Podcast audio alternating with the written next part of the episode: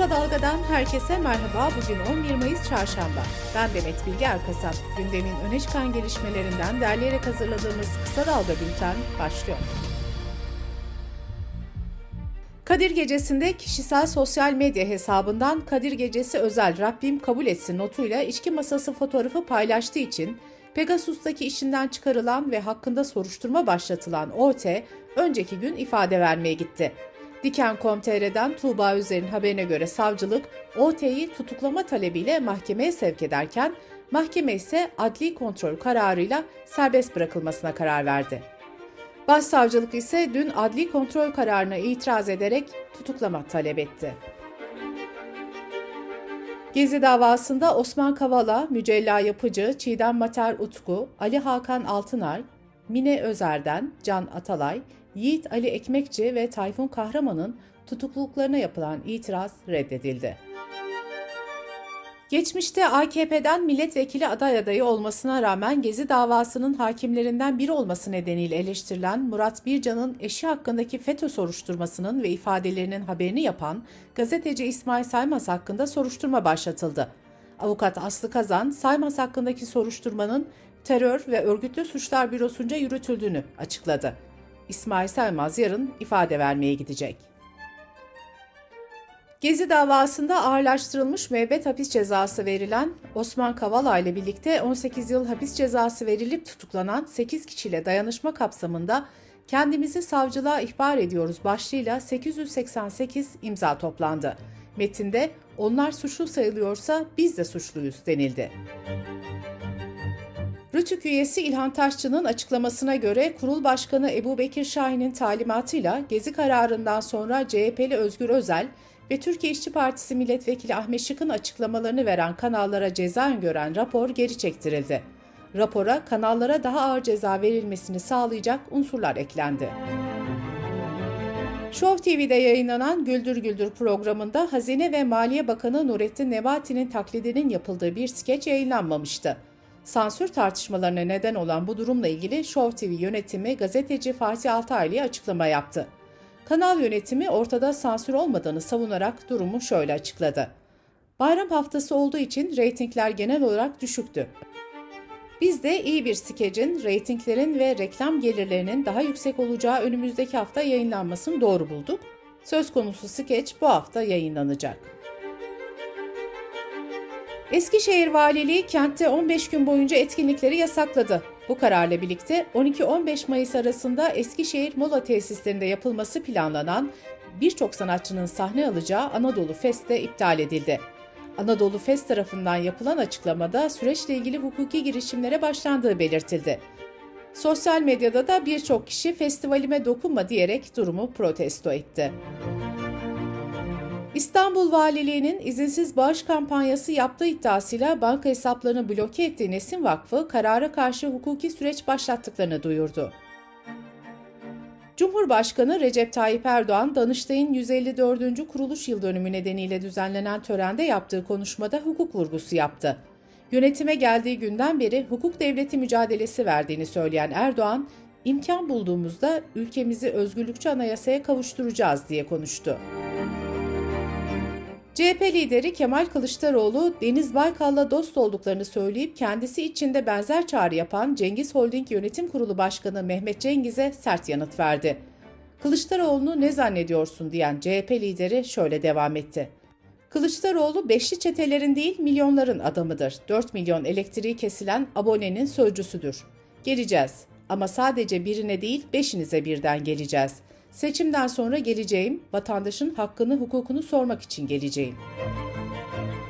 Hükümetin mülteci politikasını da eleştiren Kılıçdaroğlu, emperyal güçlerin Orta Doğu'daki maşası Recep Tayyip Erdoğan'dır ifadesini kullandı. Mültecilerle ilgili tartışmalar ve yeni açıklamalar devam ediyor. Erdoğan son açıklamasında mültecilere sahip çıkacağız derken gitmek isteyenlerin gideceğini söylemişti. MHP Genel Başkanı Devlet Bahçeli de bu sözleri destekledi ve şöyle dedi. Suriyeli sığınmacılar bugün misafirimizse yarın komşumuz olacaklar. Suriyelilerin güvenli ve onurlu bir şekilde yurtlarına sevk edilmesi en önemli konulardan biri olmalıdır. Düzensiz göçe müsaade edilmemelidir. Bu arada İçişleri Bakanı Süleyman Soylu, Türkiye Cumhuriyeti vatandaşı olan Suriyeli sayısının 200.950 olduğunu açıkladı. Sırada ekonomi haberleri var. Türkiye İstatistik Kurumu Mart ayına ilişkin iş gücü istatistiklerini açıkladı. Buna göre Mart'ta işsizlik %11.5 oldu. Bu oran bir önceki ay %10.7 seviyesindeydi. Mart ayında işsiz sayısı 153 bin kişi artarak 3 milyon 894 bin kişi oldu. İşsizlik oranı artarken bu durumu iş beğenmeyenlere bağlayanlar arasına Müstakil Sanayici ve İş Adamları Derneği Başkanı Mahmut Asmalı da katıldı. Türkiye'de çalışmak isteyen herkese iş olduğunu söyleyen MÜSİAD Başkanı Asmalı şöyle devam etti.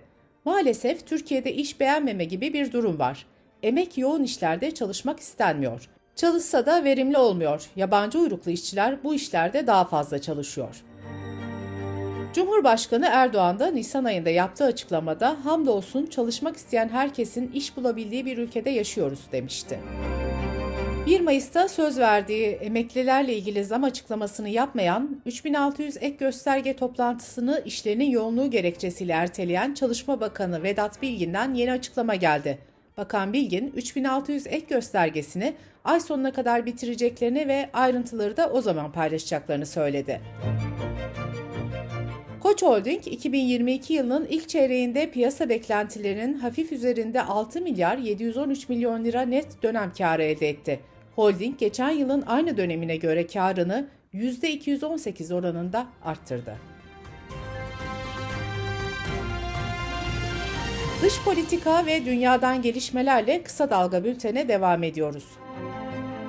Avrupa Birliği Suriyeli mülteciler için düzenlenen Uluslararası Yardım Konferansı'nda 1 milyar euroluk ek yardım taahhüdünde bulundu. Almanya'da 1 milyar euro taahhüt etti. Yardımlardan Türkiye'deki Suriyeliler de yararlanacak. Suriye'de 11 yıl önce başlayan savaşta 13 milyondan fazla kişi evlerini terk etmek zorunda kaldı. Avrupa Birliği verilerine göre Suriye halkının %90'ı yoksulluk içinde yaşıyor. %60'ı ise yiyecek sıkıntısı çekiyor.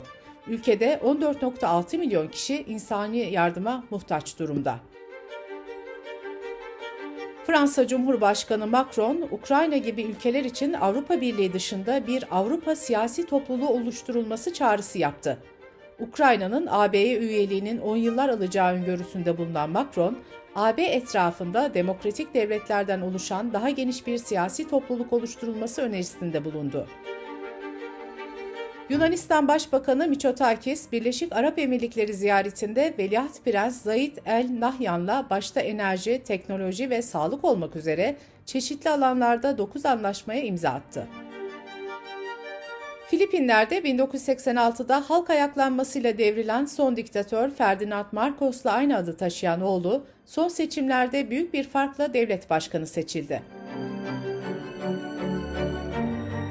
İngiltere'de yeni yasama yılı açıldı. Geleneksel olarak kral ya da kraliçenin bir konuşma yaptığı törende bu yıl bir ilk yaşandı.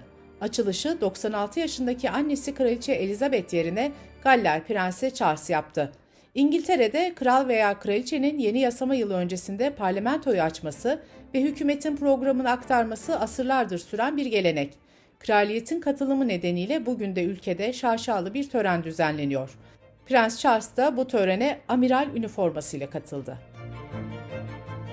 Birleşmiş Milletler Dünya Meteoroloji Örgütü 2026 yılına kadar hava sıcaklıklarında yeni bir rekor kırılacağı tahmininde bulundu.